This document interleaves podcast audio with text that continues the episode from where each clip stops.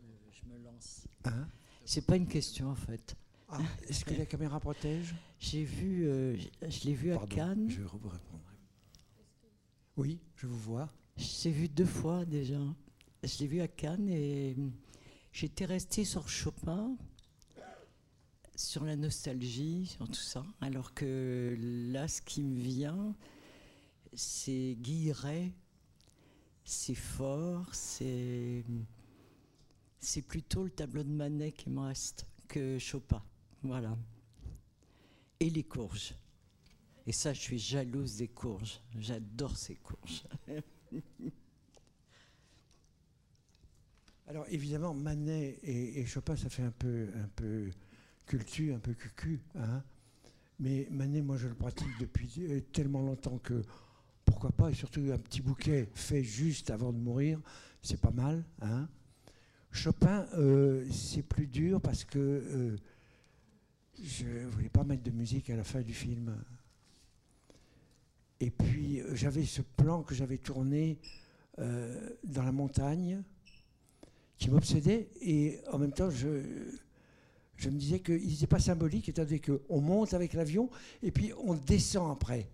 Donc, euh, et puis, je me suis dit que euh, vous alliez assister quand même à trois morts assistée, hein, et, et, et consciente, et qu'il fallait un petit peu de musique à la fin. Alors, euh, contrairement à ma règle, depuis, euh, j'ai mis de la musique, je ne le regrette pas d'ailleurs, parce que...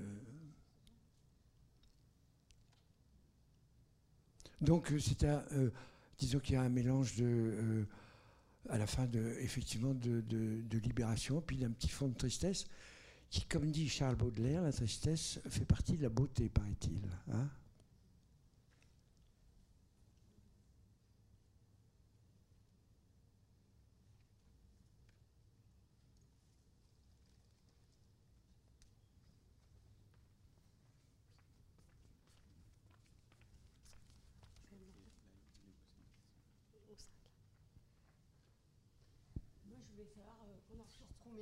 Le film s'était fabriqué. À la chronologie, je vais vous le dire, je, je connais Emmanuel donc, depuis trente ans. Elle écrivait des livres qui me, qui m'intéressaient. Euh, son père lui a demandé de l'aider. Elle l'a aidé. Elle hésitait à écrire à la première personne ce qu'elle avait vécu avec son père. Mais comme moi, je pratiquais le, le cinéma à la première personne, je l'ai encouragée. Elle me l'a envoyé par euh, petits chapitres, parce qu'elle écrivait définitivement, elle ne revenait jamais sur ce qu'elle avait écrit, et puis ça a paru, ça a plu d'ailleurs, et un jour j'ai pris le train à la Gare Montparnasse pour aller à Angers, je me suis dit il faut que je lise d'un seul trait, hein.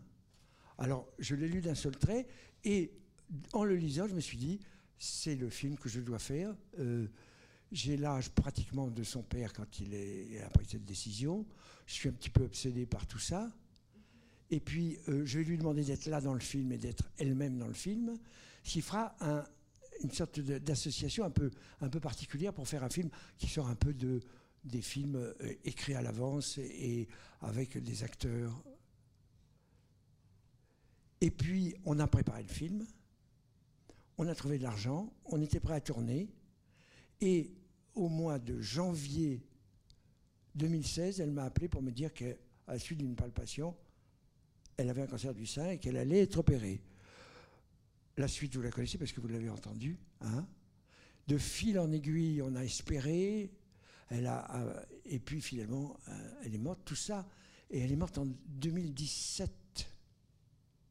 Donc on a commencé à travailler ensemble en deux mille seize, et sur deux ans.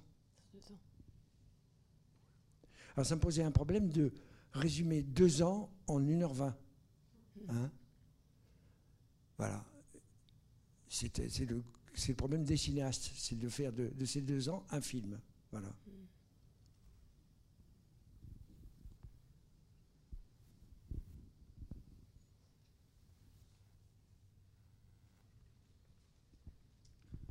Moi je me suis posé la question de savoir si toutes les images qui étaient dans le film étaient des images que vous aviez tournées sur ces deux ans, ou vous allez piocher dans un... Dans, dans vos images, dans le fond que vous euh, archivez d'année en année euh, pour euh, convoquer euh, des pigeons amoureux ou d'autres euh, où c'est vraiment des images qui sont tirées de ces deux ans de, d'expérience. C'est basé sur le... Euh, avant, je faisais des films basés sur des histoires écrites à l'avance, dont on, vous commenciez le tournage, vous saviez comment ça se terminait. Hein, et là, c'est depuis euh, vingt-cinq ans, ce que je fais, c'est uniquement la vie, au moment où elle se passe. Je l'enregistre au moment où elle se passe. C'est-à-dire que ce, ce qui m'intéresse, c'est ce qu'elle a d'imprévisible. Et donc, c'est chronologique. Ça suit de très près ce qui m'est arrivé avec Emmanuel et avec autre chose, parce qu'il y a autre chose dans le film, il n'y a pas qu'elle. Mais elle a centré, a créé un récit, parce que effectivement, une série de sensations même très fortes accumulées dans un journal quasi quotidien ne fait pas un film. Là, il y a un récit qui était un homme qui doit faire un film avec une, une personne. Cette personne meurt, ce film meurt, et il fait un autre film avec ça. Donc, il y avait un récit. Mais il est chronologique. Et toute inversion, tout changement euh, est refusé. En fait, ça, ça, ça ne fonctionne pas. Et moi qui suis une extraordinaire difficulté à, à, à mentir, à me mentir et à mentir aux autres, si j'avais inversé, euh, je ne serais pas très bien. Hein. Je ne serais pas très bien non plus. Donc ça fait des règles qui assurent une sorte de... Enfin, de, de, de, de vérité, quoi, de vérité. Je ne vous dis pas que l'assemblement de ces petits morceaux de vérité fasse un film intéressant. Hein, c'est tout à fait autre chose. Mais les morceaux sont dans l'ordre chronologique au moment où ils ont été vécus et enregistrés à ce moment-là, immédiatement. Bonsoir Alain. Je voulais vous demander si... Euh, c'est un confrère, il faut se méfier, il faut se méfier. Si euh, dans votre vie de cinéaste, la passion du Christ, vous avez toujours habité. Obligé de répondre parce que euh, on voit des Christ. Euh... Oh, c'est très simple. Quand vous avez une éducation d'enfance euh, où les évangiles comptent beaucoup, c'est votre première B D, c'est votre premier conte, c'est votre première vision globale de, de la vie qu'on vous offre. Hein, donc je suis euh, imprégné de ça. J'ai dépassé euh, l'idée de Dieu, et cetera. Mais je suis resté très fidèle à la à la qualité quasi littéraire et de récit des évangiles et au personnage du, euh, du Christ. Et quand Jean Moulin est, est, est mort, euh, et qu'on a appris ça après la Libération, euh, torturé par l'occupant, euh, c'était pour moi le, la figure du Christ qui, qui, qui continuait la résistance à, à la fois à, à un pouvoir politique, à une occupation et à une religion euh, très... Euh, Donc, euh, ils sont entrés dans le film. Ils n'étaient pas du tout prévus dans le film que je faisais avec Emmanuel. Ils sont entrés quand Emmanuel était malade. Tout d'un coup, j'étais, je suis revenu au Christ de mon père, parce que depuis le temps, j'y pensais à l'introduire dans plusieurs films, j'y étais pas arrivé. Et là, il est entré. Et il est entré grâce à qui? Grâce au pigeon, en fait. Et le pigeon qui, était, qui avait été... blessé profondément par un, un petit vautour qu'entretient Madame Hidalgo pour chasser les pigeons de Paris, hein, euh, a été, était en fait euh, dans la souffrance, comme le Christ et comme Emmanuel. Donc ils sont entrés dans, dans, dans le film. Mais pas en tant que Christ, en tant que, que et en tant qu'aussi élément cinématographique, parce que et, effectivement, la mutilation, les, les l'absence de bras, les jambes brisées et l'absence d'un bras à l'autre Christ, ça, ça, ça prend petit à petit au fil de, du film une force. Et à un moment, j'ouvre le... Je vous l'ai dit, tout ce que je vous dis d'ailleurs dans le film, je ne devrais pas être là. Hein, c'est que j'ouvre le Parisien et tout d'un coup, euh, les, les corps explosent dans un lieu chrétien euh, en Égypte et il y a des bras et des têtes partout. Hein. Et je venais de faire entrer. Donc je crois qu'on est, il y a une providence quand on suit la nature, quand on suit les choses et qu'on ne les, les, les, les brusque pas quand les, les qui, hop, elles, elles viennent nourrir le film.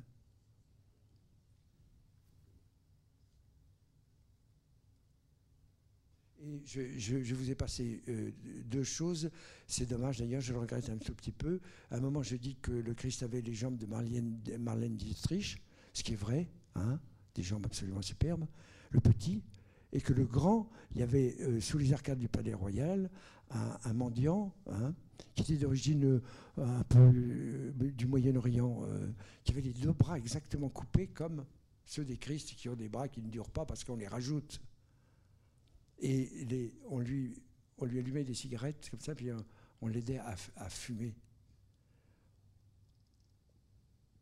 Donc il y a des manchots partout. Hein. Il y a de la souffrance partout, il y a des crises partout. Et la toupie qu'on voit à un moment dans le film, vous dites qu'elle va un peu va guider le film, qu'elle va avoir un sens, ça va être très important pour le film.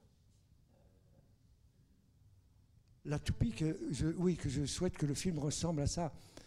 Alors, c'est, euh, je l'ai laissé parce que, euh, d'abord, c'était un, un objet familier de... J'entrais petit à petit dans le film avec Emmanuel, sans la filmer frontalement, parce qu'elle avait des problèmes avec, avec son nez, avec sa photogénie.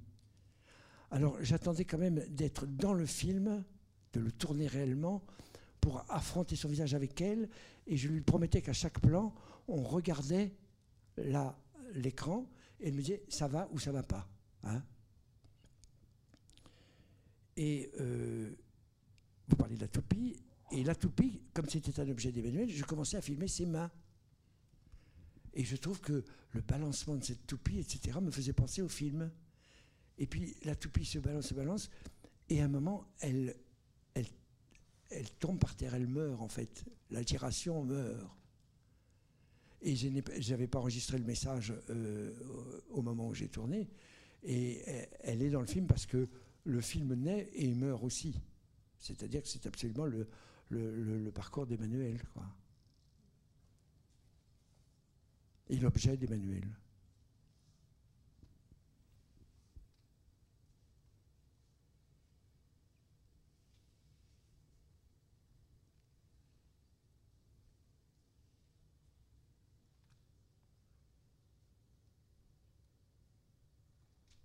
Très agréable parce qu'on entend la clim qui est très délicate, je trouve, ici. On, elle ne gêne pas la, hein, le son du film. Moi, j'ai une petite question. Du coup, vous, vous filmez aussi énormément la nature dans ce film, dans ce qu'elle a de très euh, vivant, les, les oiseaux, les chats, comme on, les courges, les pommes de terre germées. Et, et je trouve que voilà, c'est aussi euh, plutôt un film... Euh, qui filme beaucoup les choses en vie. Voilà, je voulais savoir si euh, ça, ça vous parlait, parce que moi, ça m'a beaucoup touchée euh, dans ce film, même s'il y a évidemment quelque chose de, de la vanité, peut-être des choses et euh, de, de la disparition, mais je trouve que quand même, il y a, y a beaucoup de, de choses en vie dans ce film. Voilà. Comment vous répondre le, le plus simplement? Je pense que quand je filmais des acteurs, et quand ils étaient euh, très connus, et qu'il fallait qu'on les voie vraiment beaucoup à l'écran, hein, et que j'étais une sorte de... Euh, je tenais une sorte de, de, de maison de plaisir, et j'offrais au public des, des femmes euh, assez somptueuses et des mecs euh, assez étonnants. Et je croyais raconter une histoire au public. En réalité, c'était un échange euh, très... Euh, épidermique et sensuelle entre la salle et les personnes que je filmais. Et j'en ai pris conscience petit à petit, hein, petit à petit. Et quand j'ai quitté un peu, les, un peu beaucoup les acteurs, petit à petit, parce qu'ils étaient chers, parce que euh, entre moi et, et le film, il y avait, il y avait un intermédiaire, il y avait un médium.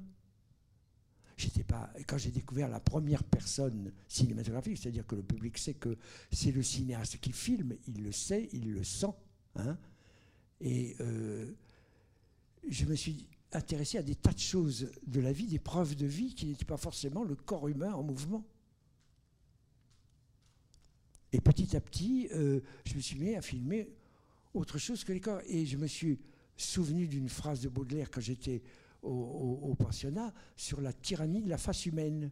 C'est-à-dire qu'on voit beaucoup de visages dans la journée et on a l'impression que la vie n'est que les, les, les corps humains alors qu'elle est partout. Et c'est comme ça que je me suis intéressé effectivement euh, aux, aux animaux, aux légumes, aux courges, aux courges. Depuis vingt ans, je filme des courges que j'ai, euh, qui, euh, euh, qui durent chez moi quelquefois, euh, selon les saisons, hein, parce qu'en été, elles, elles s'avachissent très vite, ou alors elles se durcissent et font des petites sculptures absolument magnifiques. Donc c'est un spectacle aussi intéressant pour moi qu'un corps humain qui évolue. Hein, voilà. Je résume un peu.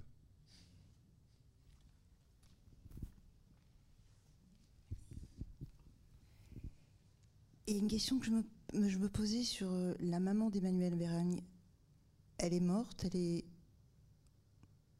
vivante. La mère d'Emmanuel ah, La mère d'Emmanuel est, est, est morte. C'était un, un sculpteur assez étonnant qui sculptait du béton qu'elle polissait. Elle est morte, euh, elle est morte avant la mort d'Emmanuel. Entre le père Et, et sa mort. C'est-à-dire qu'elle a perdu ses deux parents. Parce que je me posais la question, est-ce que Emmanuel avait... Combien de temps il se passe entre la mort du père, la maladie d'Emmanuel et le décès d'Emmanuel? Le père est mort en, en... Le livre a paru en deux mille neuf. Le père a dû mourir aux alentours de deux mille six, par là. Hein, le temps qu'elle écrive son livre. C'est-à-dire qu'il est mort euh, il y a, il y a, il y a treize ans. Et est-ce que Emmanuel, à la mort de son père, vous avez parlé qu'un jour, si elle était malade, elle aurait choisi la même mort que son père? Jamais. Elle a, elle a tourné autour de son père, elle a écrit sur son père, elle écrit des choses terribles aussi sur son père. Et j'avais des difficultés à la filmer parce que son père, la première fois pour son premier livre, qu'elle était apparue à la télévision, lui avait dit, c'est très, ah, tu es très bonne, tu es très bonne. Mais si tu veux te faire opérer le nez, je te paye le chirurgien. C'est-à-dire qu'il était très violent avec elle. Et malgré cette violence, il lui a demandé de l'aider à mourir. Et elle était très embarrassée par ça. Très embarrassée. Elle le dit dans son livre. Et en plus de ça, ça posait des problèmes parce que son père était riche. Donc l'euthanasie, quand quelqu'un est riche, ça pose des tas de problèmes juridiques. Pour assurer que la mort est naturelle. C'est très complexe. On ne va pas parler de l'euthanasie parce que moi, je n'en ai pas parlé là, juridiquement. J'ai simplement indiqué que laisser entendre que si euh, vous pensez que vous pouvez disparaître à votre heure, vous ne naissez pas à votre heure, mais vous pouvez disparaître à votre heure, je pense qu'on peut vivre moins angoissé. Voilà. Et, et grâce à, à l'exemple, j'oserais dire, du père d'Emmanuel, moi, je suis, ayant filmé ça, enfin, pas directement, mais le récit est magnifique de la mort du père, il est magnifique. Voilà, ce qui m'intrigue, c'est qu'elle ait fait la même chose, entre guillemets, c'est ça qui me... Qui, pas qui m'intrigue, qui, me, qui, qui peut plaire, qui peut satisfaire, que la fille choisisse la même façon de mourir que son père. Alors, je ne Sans peux pas, choisir, mais... Je ne peux pas le dire... C'est troublant. Mais Anne, au début, choisit sa mort en Suisse. Le père choisit sa mort en Suisse. Et Emmanuel, il y a un texto, il y a un texto que tout le monde lit, comme quoi elle dort depuis trois jours. Vous savez ce que ça veut dire quand vous êtes dans un hôpital et que vous êtes endormi depuis trois jours. Voilà.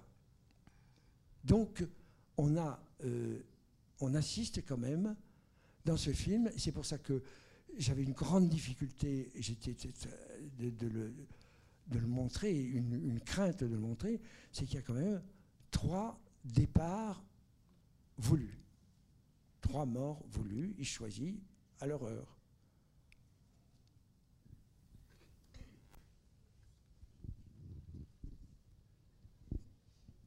Moi j'ai une question euh, par rapport... Merci. Bonsoir. Par rapport à la présence euh, assez courte des deux plus jeunes garçons euh, dans le film, quelle est l'histoire de ces deux personnes par rapport euh, au film? bah, c'est-à-dire que quand j'avançais et qu'on ne voyait pas de visage humain, je commençais à paniquer un peu. Je me disais, il faut, faut, faut en mettre un. Hein. Et dans ma cour, il y a un, un, un, un garçon euh, qui me, euh, avec lequel j'ai senti de très bons rapports, qu'on voyait déjà dans un de mes précédents films, Le, le Paradis. Et je lui ai demandé, qui, fait des, qui est très habile de ses bains, et je lui ai demandé de... de je lui ai donné une, une courge et un couteau, et puis j'ai filmé son visage, et je lui ai demandé de faire ce qu'il voulait de la courge. Et évidemment, il a fait un objet qui est rentré dans le film, puisque je lui avais demandé, tout ça étant lié euh, inconsciemment, hein, donc euh, je l'ai gardé, et l'autre est un... un, un il, a, il a dix-sept ans. Et je trouvais qu'il avait un, un visage méditerranéen, c'est un Égyptien, donc comme le Christ qui était méditerranéen. Euh, et ça m'a beaucoup amusé de lui faire euh, raconter ses derniers jours euh, à la première personne, comme si c'était de son journal intime. Ça, ça, et, et personne ne le remarque. Ça passe comme une lettre à la poste, mais il dit quand même, ils m'ont attaché, ils m'ont craché au visage. C'est-à-dire que c'est lui qui écrit ses mémoires, à l'âge qu'il a. Et ça passe. Alors quand je l'ai fait avec lui, je ne pensais pas que c'était une, presque une blague. Et puis finalement, à cause de la maladie, de, c'est rentré. Parce que Emmanuel... avec ses, ses traitements, ses annonces de guérison, ses, ses rechutes, et cetera, il faut dire que c'est une souffrance et, et une torture aussi. Hein, il faut, faut, faut surmonter ça. C'est difficile. S'il vous plaît, je vous ai demandé, euh, bon, euh, est-ce que ça protège la caméra? Un peu comme pour les, re, les reporters de guerre euh, qui se sentent un peu protégés par leur appareil photo. Alors, ça protège parce que, euh, au début, quand euh, je, euh, j'ai utilisé moi-même la, la caméra, je, je, je me mettais à l'œil-ton, comme avec les grosses caméras, quand on répétait, à l'œil-ton, comme ça. Et puis, euh, et puis, je me suis cassé la gueule. Mais en me cassant la gueule, la, la caméra m'a protégé. C'est-à-dire que je, je me suis... Euh, euh, elle m'a empêché de me fracasser la tête, en fait. Alors je pense qu'elle protège physiquement, hein. Mais euh, on ne peut pas toujours se mettre à l'abri derrière, et on croit quand on filme qu'on peut filmer des choses. Le, les cinéastes sont euh, sans foi ni loi, hein. S'ils tombent sur quelque chose qui les, qui les traverse cinématographiquement, euh, ils ne coupent pas. Simplement au montage, la morale, les rapports avec le public, avec eux-mêmes, Euh, fait qu'il y a des plans qui tournent et qui ne montreront jamais. Hein. Donc il y a une avidité de la caméra qui euh, toujours s'avance vers ce que, vers la vie, sous toutes ses formes, sous toutes ses formes. Donc euh, il y a une joie de filmer. Donc il y a une joie de, de la caméra. En même temps, elle nous protège parce que euh, quand on assiste à des choses très difficiles, très dures, ou très joyeuses, ou formidablement cinématographiques, Euh, on est, euh, on est dans une telle joie intérieure qu'on est débranché du sentiment. Vous voyez ce que je veux dire, de, de la haine ou de la, ou de l'amour ou de ça.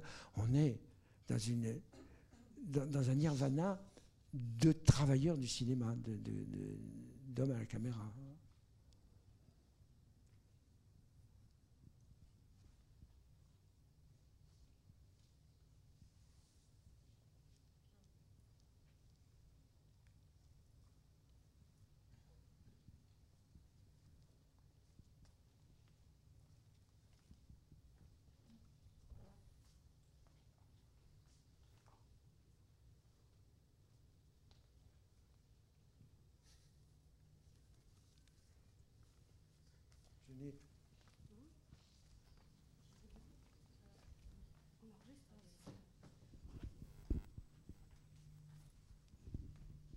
En repensant à, à la scène de votre propre disparition, qui est assez burlesque finalement, je me demandais, vous, euh, pendant que vous la performez, ou, euh, quel sentiment vous aviez à ce moment-là, et quel sentiment vous avez eu après l'avoir euh, tournée. Le, le truc un peu le plus...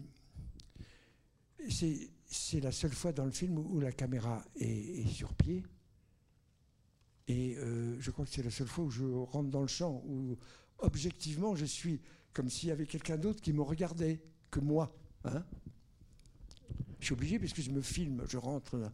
Alors c'est un peu, c'est un peu compliqué, c'est-à-dire que vous, vous mettez la caméra comme ça, vous repérez votre place sur le lit, vous appuyez sur le bouton, vous rentrez dans le champ, vous vous couchez, hein, et puis vous essayez de... Il n'y a pas de texte prévu, et cetera. Vous avez deux ou trois petits repères. Et vous savez que si ça ne marche pas, il n'y a, a pas de deuxième prise possible. Vous ne pouvez pas améliorer, comme avec des acteurs, une, une séquence. Alors, il y a une petite angoisse. Et c'est quelque chose de très particulier. Je ne me suis même pas entendu. C'est-à-dire que quand j'ai regardé ça après, je ne me souvenais de rien de ce que j'avais dit.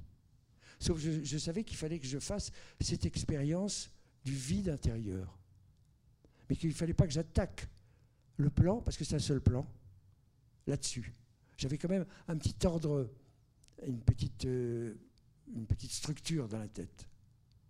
Alors j'ai commencé à parler d'autres choses, et puis à un moment, j'ai euh, j'ai fait l'exercice de disparition, euh, que je connais, que j'ai fait. Euh, mais... Comme c'est filmé, tout d'un coup, ça prend une...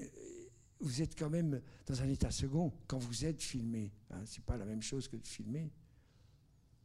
Et euh, j'étais prêt à partir. C'est-à-dire qu'il y a, il y a une confusion, il y a une confusion euh, entre l'acteur et le, et, et le, et le cinéaste, quoi. Mais euh, au fond de vous-même, vous avez une... Pour rester un cinéaste, c'est-à-dire que je savais que je m'arrêterais quand même, je savais inconsciemment que je m'arrêterais euh, avant que l'apnée devienne, euh, devienne dangereuse, quoi. Voilà. C'est pas, c'est pas une performance, hein. La seule chose, et c'est là où le ne pas savoir à l'avance, c'est que j'ai pensé à ma mère quand elle était très heureuse à la fin d'un repas, comme elle buvait un petit coup en général. Elle adorait dire « Vive la République », très fort, et les pommes de terre frites. Et quand je suis revenu, ça m'est... Je l'ai entendu. Et c'est ça un peu qui sauve l'affaire.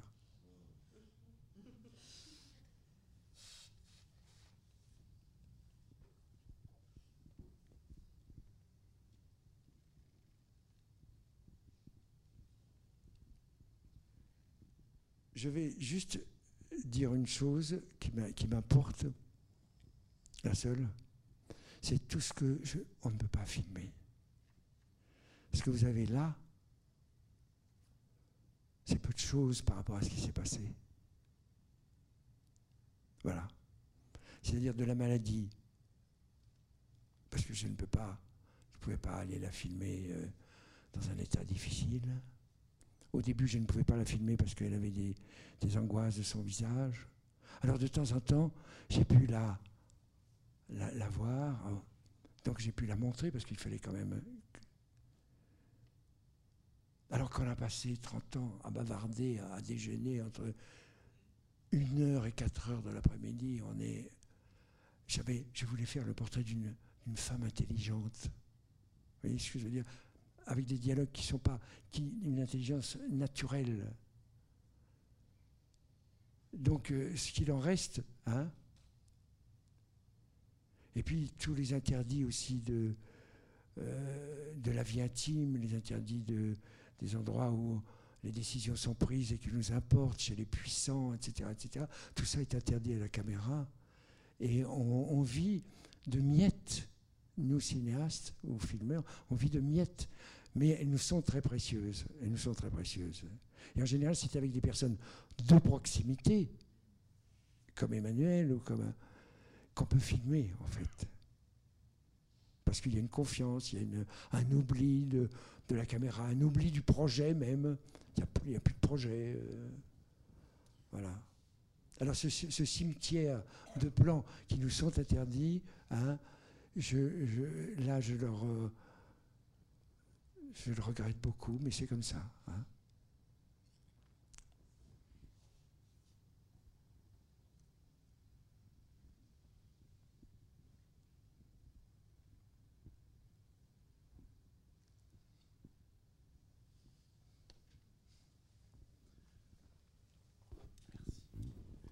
Vous avez vu le film de Rithy Panh, L'image manquante? J'y ai pensé en fait quand vous filmez les, les Christ avec les, les courges. C'est-à-dire quand, quand vous remplacez ce que vous ne pouvez pas filmer, ce qui vous était interdit, par euh, des mises en scène avec des objets du quotidien. C'était très beau. Ça rejoint ce que je voulais. Ça rejoint ce que je... L'image, on est toujours à l'image manquante. D'abord qu'on ne, on n'arrive pas, qui est nécessaire au film, et qu'on n'arrive pas à, à faire sourdre à sa, à sa raison, hein, qui est enfouie et que vous allez chercher, et vous vous dites, je vais terminer ce film, hein, avec une image manquante qui aurait débloqué, qui aurait apporté au film quelque chose d'intéressant. Ou alors, c'est une image qui est interdite. Ça, c'est ce dont je viens de parler. Hein. Ou alors, vous êtes sûr que c'est l'image du film et, et vous vous trompez. Hein, tous les cas sont possibles. Tous les cas sont possibles. Mais on, on part toujours, étant donné qu'on n'a pas de... On n'a pas de mots, on n'a pas de, de, de, le spectre des couleurs, on n'a pas de, on n'a pas de notes de musique. On, a, on est avec, on a un fratras de sensations, d'images et de sons, mais il faut qu'on organise tout ça quand même. Hein. On est assez démunis, mais en même temps, on est à l'aube de quelque chose, et ça, c'est, c'est, c'est plutôt intéressant. C'est plutôt intéressant. D'où le mélange. T'es obligé de mélanger. C'est-à-dire, la peinture, là, il y a une peinture, des textes. Il y a des textes, là, sur Emmanuel qui me parle et qui me dit que maintenant, son cancer est passé là et son doigt très lentement s'approche de son cerveau. Je ne peux vous le communiquer que par l'écrit, c'est-à-dire le journal écrit que je fais aussi régulièrement que mon journal euh, caméra. Et je note ce que je ne peux pas filmer. Et ça, c'est un geste, c'est peut-être le geste le plus, le plus merveilleux, le plus fort, le plus, le plus terrible que j'aurais pu filmer d'elle. Et il n'est pas dans le film.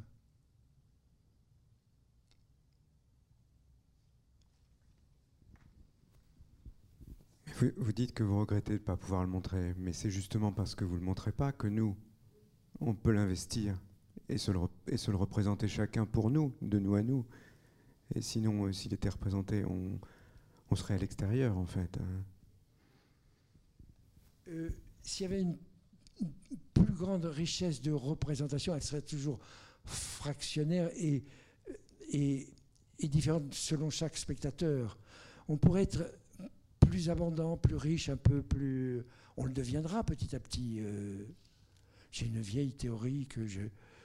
qui est qu'un un jeune couple très sympathique, pas mal de sa personne, cinéastes tous les deux, doués tous les deux, fassent un jour un film sur leur vie, de A jusqu'à Z.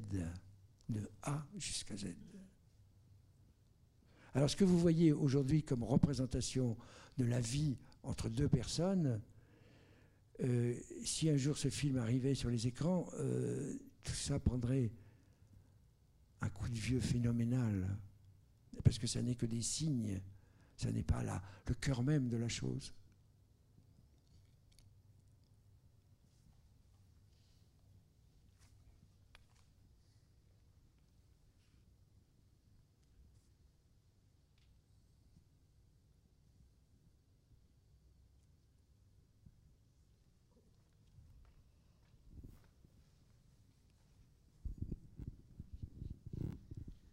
Oui, je me trompe peut-être, mais tout à l'heure vous disiez j'avais envie de faire le portrait d'une femme intelligente.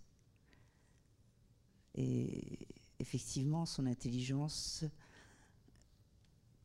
on, qu'on connaisse ou pas les, les livres d'Emmanuel Bernheim, se, se lit tout de suite dans son visage. Mais je me demande si vous avez... fait le portrait d'Emmanuel Bernheim ou si vous n'avez pas fait le portrait plutôt de la mort mêlée à la vie et qui, euh, qui nous touche comme renvoyée en miroir à chacun d'entre nous, plus encore que le portrait d'une personne.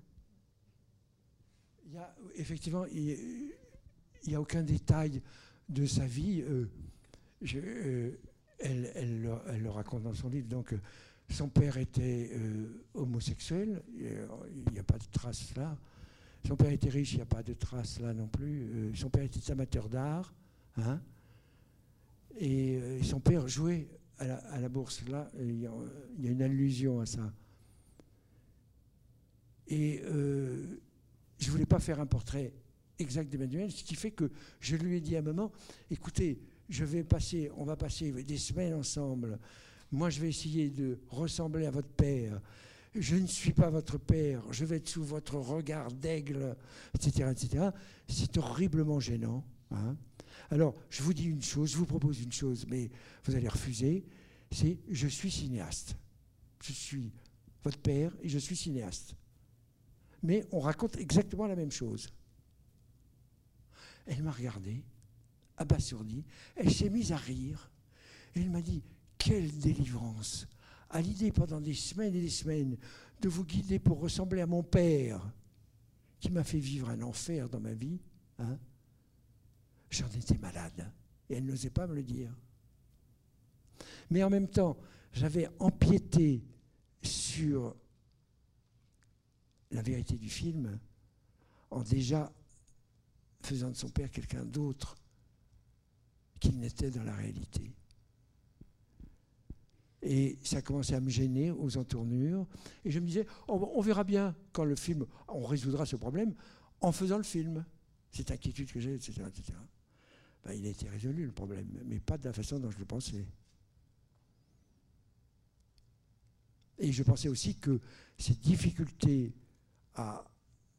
Parce que c'était une femme qui avait, qui avait une allure, mais cette, cette obsession qu'elle avait de, de, de, d'une particularité de son visage allait me, me causer beaucoup de problèmes en tant que... Et on était tous les deux simplement à faire le film. C'est-à-dire sans témoin, sans, sans équipe, sans, sans, sans rien. On était tous les deux, on se filmait, on était tous les deux dans le champ, on posait la caméra, et il n'y avait pas de témoin. Et comme elle était extrêmement pointue, extrêmement précise, extrêmement violente quelquefois, je me prévoyais quelques scènes euh, et tout ça euh, n'a pas eu lieu. Tout ça n'a pas eu lieu. Donc, c'est pas un portrait d'Emmanuel. Ça aurait été un portrait d'Emmanuel si elle l'avait euh, euh, joué, mais là, c'est un portrait de mes rapports avec Emmanuel, de mes rapports avec mon vieillissement, hein, Et, et, et de la façon dont je vis. Voilà. Euh, mais je ne suis pas entré dans le détail balsacien de la description d'Emmanuel. On ne sait pas son âge, on ne sait pas comment elle a, elle a, elle a été formée, on, on sait très peu de choses sur elle. C'est très juste ce que vous dites.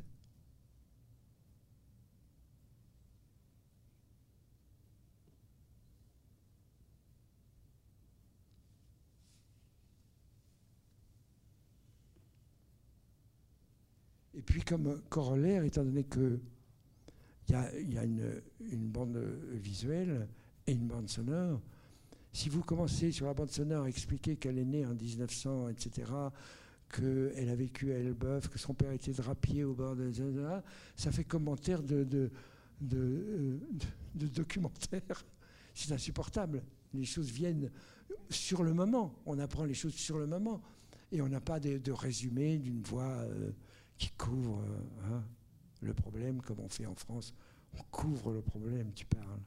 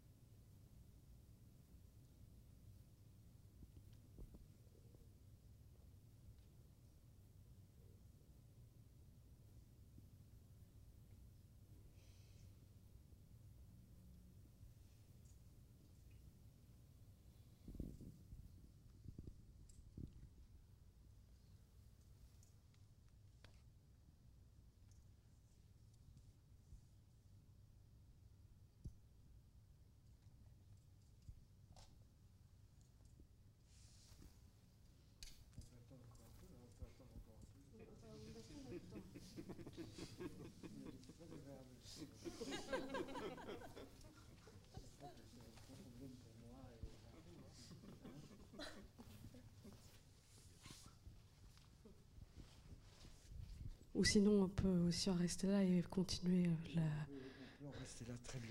Et la, très continuer bien. la discussion euh, ah. à l'extérieur pour ceux qui le souhaitent, entre nous et entre Alain et vous. Merci infiniment Alain Cavalier d'être venu encore une fois. On vous attend vraiment pour le prochain, toujours à Marseille, mais de retour à la maison. Elle est optimiste, elle est optimiste. Hein? Extrêmement. Merci à vous d'avoir été là. À bientôt.